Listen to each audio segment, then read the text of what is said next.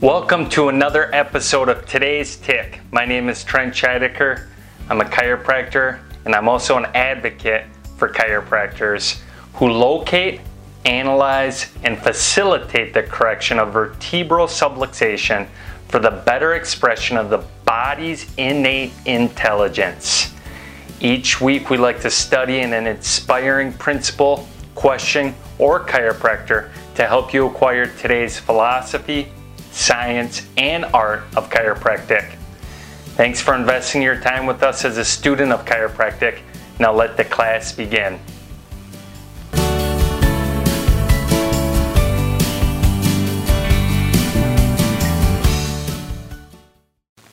How well you adapt to all types of stress is dependent upon the proper function of your nerve system and vertebral subluxation not only reduces the ability of the nerve system to work as well as it should, but it's also another stress upon the body, compounding the stress you're already having.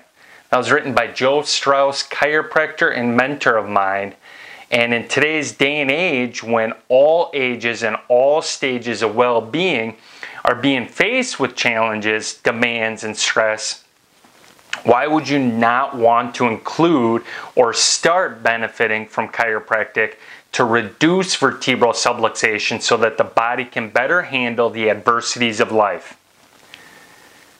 In today's tick, we're going to grow in our understanding of when is the best time to start chiropractic. As you listen, make sure you share us with your friends, classmates, and colleagues, and feel free to tag us at Today's Tick on Facebook, Instagram, and Twitter. Let the class begin. Do you face challenges, demands, and stress in your daily life? Do children have challenges, demands, and stress in their daily life? Yes, the problems or stress are part of all of our ages and all of our stages of living. And as long as stress is a part of your daily routine, you have the opportunity to benefit from starting chiropractic to better adapt to the stress. So, when is the best time to start chiropractic? The best time to start chiropractic is when stress outweighs the body's innate ability to adapt to the stress. When stress outweighs our body's innate ability to adapt to it, it creates an environment for vertebral subluxation to develop. Many forms of stress can lead to vertebral subluxation, and some of the mo- more common stressors include physical stress, such as slips, falls, or poor posture, chemical stress from poor diet or a lack of good water, or emotional stress from how we respond and think about things that are about to happen. Stress can rob all of us from reaching our true potential, and unless we do something about it, stress can lower our quality of life or it can allow us to get stronger if we find ways to adapt to it. Every decision we make relies on the philosophy of either moving towards what's good or moving away from what's bad. In other words, Will this bring more positive opportunity for me or will this bring less negative consequences? Utilizing this driving force behind decisions you make may give you a boost towards completing the list of priorities for a higher quality of life. You see, not all stress caused by challenges, demands, events, or circumstances are necessarily bad. Stress can become negative and outweigh our body's innate ability to adapt to it based on how the individual responds to the challenge, demand, event, or circumstance. Hans Selye, a PhD neurologist who led the research in stress, described adversity as stress and the inability to handle that adversity as distress. He described challenges, demands, events, circumstances as adversities which, when not dealt with, result in stress. His research came to the conclusion that stress can be good, so our body can grow and become stronger due to the adversity. It's our inability to handle the adversity that can lead to a lack of adaptation, which creates an environment for vertebral subluxation to develop. Just because we need stress in our life to grow and become stronger doesn't mean you should just be reckless in your quality of life or the decisions you're making. Be cautious of stress. It's, you know, it's the ability that uh, to affect your quality of life and the decisions you're making. The art of living is full of ups and downs, pains and aches, good days and bad. Keep in mind that life is never still and that the next day may be full of unexpected setbacks can allow you to focus on being cautious of stress. You see, if you ask people who have succeeded in their professional vocation, it's likely that they're going to tell you that it took a ton of effort to weather the storms. The same principle of putting in the effort to weather the storms can be applied to stress and when to start benefiting from chiropractic. You see, getting through the storms and being able to sustain the drought or the winter is real. Jim Rohn calls this the seasons of life. Jim explains the seasons this way spring, summer, fall, winter are used as an analogy for the different stages and occurrence in our real lives. From harsh winters to beautiful summers. We all love the summers, but there may be times in life when winter can last two to three times longer than the summer. So let's say you're in a winter season for your quality of life and stress is high. What do you do? When times are tough, you have two options find a way to make them better or do nothing. I recommend using your willpower to find a way to make your quality of life better. Where there's a will, there's a way. I would not recommend walking away from the winter season in search of the summer. Summer will come, but it comes after spring. So you got to plant the seeds. If you walk away from the tough times, you may be haunted later in life with regret. Regret is no walk in the park on a hot summer day, so don't do it.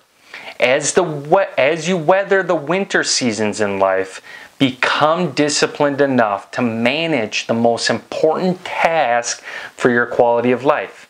Use the good, better, best judgment with your resources. Always be cautious of the most minor details that may affect your well being. Become wise with your ways. You see, one way to become more willful in making your quality of life better is by being more cautious of stress and being able to adapt to the stress. So, being cautious means you need to use good judgment and you need to be careful in the practical decisions you're making. Don't ever underestimate the most seemingly insignificant decisions that you need to make. It's the little things that make us whole. Better adaptation to stress can occur when you start benefiting from chiropractic. Starting chiropractic when stress outweighs the body's innate ability to adapt to it creates an environment for less severe vertebral subluxation to develop. Since many forms of stress can lead to vertebral subluxation, such as physical stress, chemical stress, and emotional stress, it's in your best interest to consult with a chiropractor on when and how often to benefit from chiropractic care. Chiropractors are the experts at chiropractic adjustments, and chiropractic adjustments are for the location, analysis, and facilitation of correct and vertebral subluxation. Start making positive decisions for your quality of life, and they can include chiropractic care because chiropractic care is going to allow you to adapt to stress more efficiently. Choose to do what's necessary now for more positive results later can be referred to as proactive choices. And I have five proactive choices right now for you. Number one is sleep. Early to bed, early to rise. A good night's rest for recovery and healing. Number two is nutrition. Fuel your body with real food, vitamins, and nutrients. Number three is movement. Take time to play, participate in sports, move your body and exercise. Number four is attitude. Think thoughts that produce positive action towards well being. Number five, my favorite, adaptability. Find ways to overcome or strengthen your resistance to stress. Chiropractic adjustments can be one of those. Chiropractic adjustments can make a positive influence on your quality of life. For example, they can enhance your health, your digestion, your immunity, and well being. So take these five proactive choices for a better you and start including chiropractic into your regular routine. Yes, regular. Look 20 years down the road from now and see yourself doing it for 20 years and then looking back saying that was the best decision I made so I could handle more stress. There you have it. I hope you enjoyed this episode.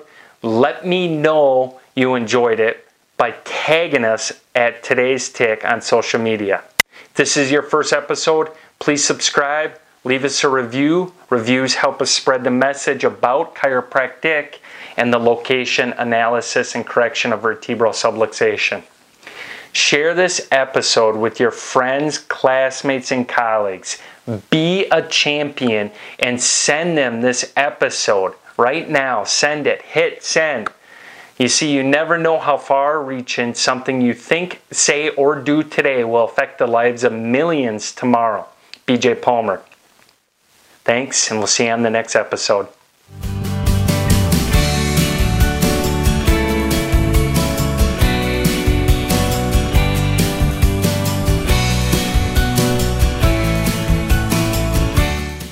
The information in this podcast is not intended to diagnose, mitigate, or prescribe the use of any technique as a form of treatment for any physical conditions, symptoms, or diseases. Directly consult with a qualified healthcare professional for any chiropractic or medical advice. And in addition to the benefits of chiropractic care, one should also be aware of the existence of some risk. Risk associated with chiropractic care may include soreness, musculoskeletal sprain, strain, and fracture. In addition, there have been reported cases of stroke associated with chiropractic care. Research and scientific evidence do not establish a cause and effect relationship between chiropractic care and the occurrence of stroke. Rather, studies indicate that people may be consulting chiropractors when they are in the early states of a stroke. In essence, there is a stroke already in process. However, you are being informed of this reported risk.